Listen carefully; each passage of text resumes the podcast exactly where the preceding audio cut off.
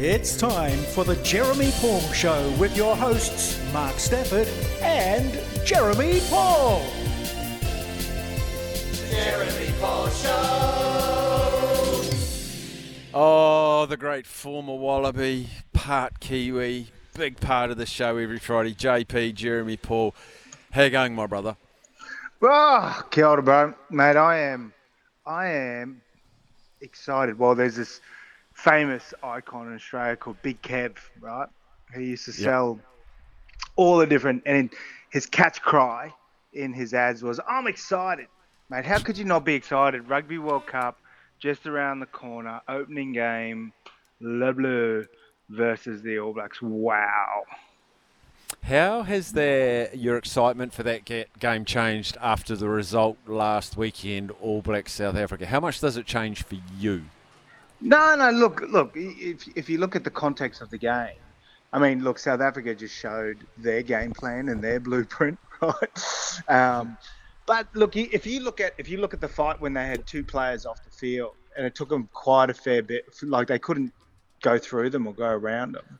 Like they continually defended their line, like with 13 players. Look at the game was always going to blow out, and um, you know, when you look at the injury to the young Lomax as well, there was some disruption. So uh, look, I, I wouldn't be, I wouldn't be overly concerned if I was the All Blacks, not at all. Look, and, and at the at the end of the day, um, if anything, it might give a bit of confidence to France that shouldn't even be there. So yeah, mate, I, I, I'm, I'm not concerned one bit for the All Blacks.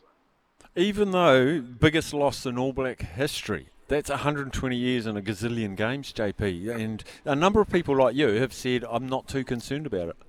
No, irrelevant, mate. Irrelevant about like, look, it, it was it's a it's a warm up game. Um, like I still think there's there's there's players that could easily be added to that team to make it the best side. Like I don't like for instance, I I, I think I think Codie Taylor would probably get a start in front of Dane Coles. Um, you know, look, you had Sam White, like, no Brodie Retallick was there. Um, yeah, look at yeah, again, mate. Like, like, yeah, I'm not.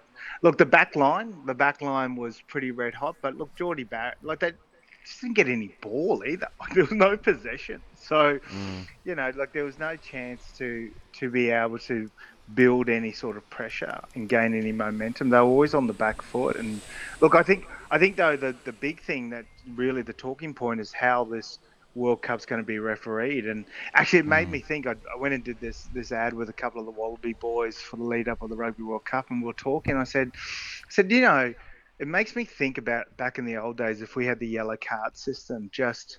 And we were guilty of it too. In no way am I saying anyone cheated or anything like this. But some of those games, when you just go, just get give like do an infringement, just get out of here.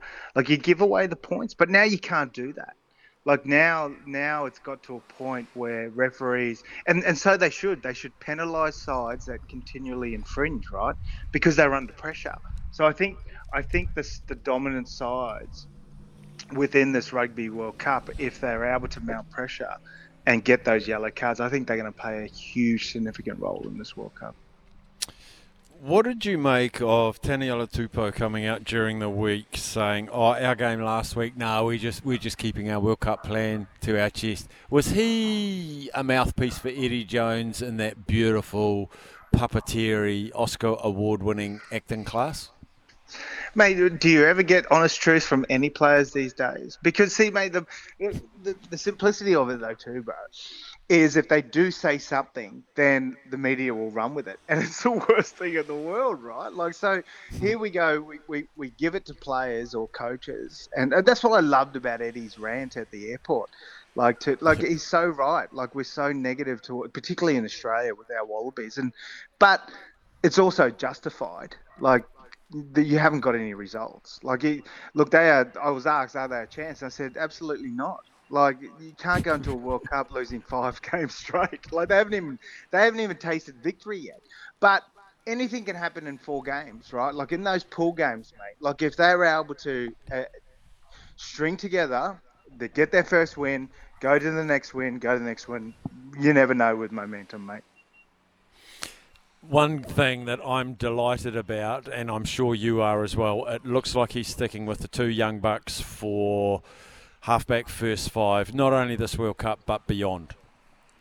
Well, look, it, it, look, he had no choice, right? Like, uh, if he's in it for the long haul, if he's in it for the long haul, he had to make this decision. Now, I thought it was harsh with Michael Hooper not being in the side. Guys like Pete Samu, thought guys like Jed Holloway, uh, like he, I think he went far too extreme. But you've you've got to look at where Rugby Australia is in terms of financially, right? And I know um, you know, when we talk about selections and stuff, should this have? Of course it should, because we've got a 2025 British and Irish Lions. Like we need to be competitive, so we sell these stadiums out. We get great, great TV coverage, and then we got the Rugby World Cup at home in 2027. So if you look at the nucleus of this side, well, you look at this side and what would be the nucleus of the 2025 and 2027 side, um, adding in young Suaalii, like coming over from rugby league, and I wouldn't be surprised if there's another one or two rugby league players coming over before then. Then we've got they'll have the experience. These guys might have up to 20 to 30 tests by by the British and Irish in 2025, and up to nearly 40 to 50 tests come the next World Cup. And if you go back four years, that's where France were.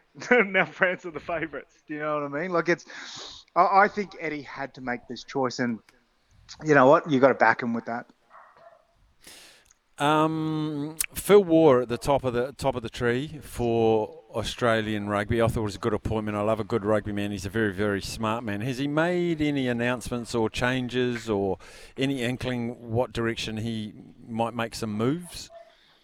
Look, there's been a there's, they've just come together actually. The um, CEO Players Association Rugby Australia, they're, they're making a historical strategic change in terms of they've listed all these different things, which is really the stock standard of what you should be doing grassroots, the women's game, you know, development, development of coaches. Now, now for, for me in Australia, right, it's really, really, there's a very, very quick, simple fix. We're so fractured, get every stakeholder on board. Mate, we, we are minute and small in comparison to say somewhere like New Zealand rugby. We have two rugby competitions producing 85 to 87% of Super Rugby players, the Sydney and the Brisbane competition, which only have eight and 10 teams respectively. Like, you're not talking about a lot of stakeholders, right? They mm-hmm. produce 87% of Super Rugby players. We are stretched thin in terms of talent, like five teams, but we're going to stay with it.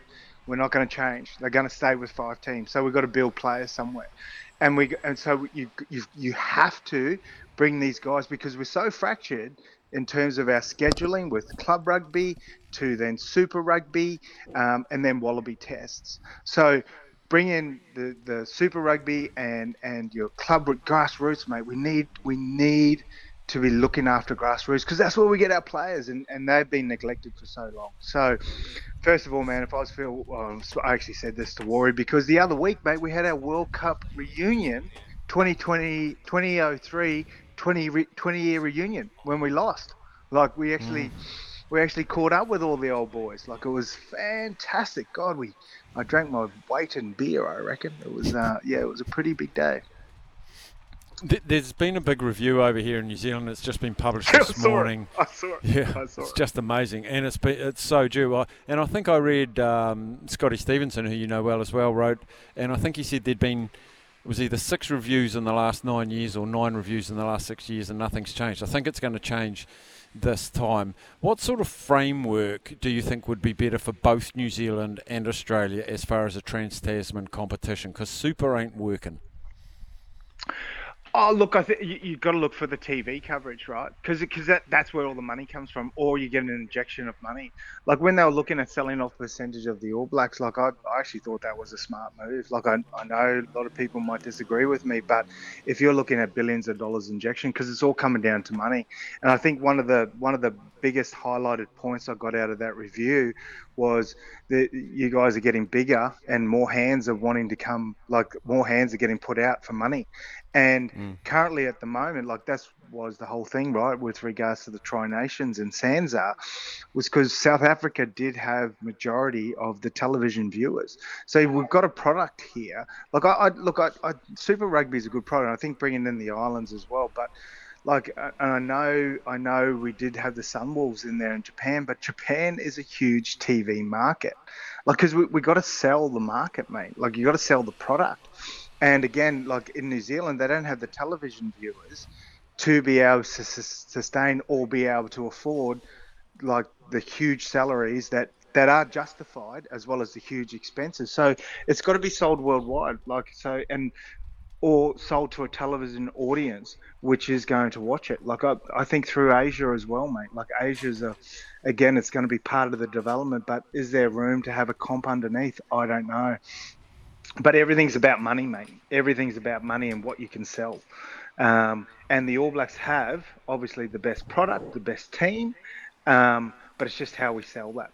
Like, and I mean, obviously for Australia, man, we just we got to just stay on, stay on the gravy train as long as possible. Well, not the gravy train, but stay on with the, the, the best team in the world and the best players. So, well, I've seen a huge, huge increase in um, in player development over the last couple of years since we've been back with New Zealand. So, uh, I think for us as a nation, we need to stick with New Zealand. Brilliant, JP. We're out of time, mate. Up in the beautiful far north at Waipapa, we are Yeah, awesome to catch yes, up with you, mate. bro. And we yes, we yes, are going out to of next that wind, week. bro. Stay out of that Yeah. It's already blown the speaker over and the table over, uh, but we, we've retrieved and nothing got broken.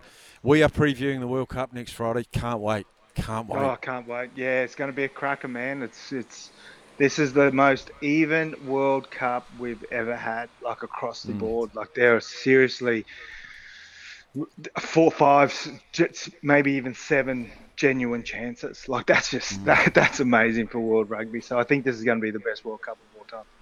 Yeah, me too. Good man, JP. Thanks for chatting. See you, bro. See you, boy.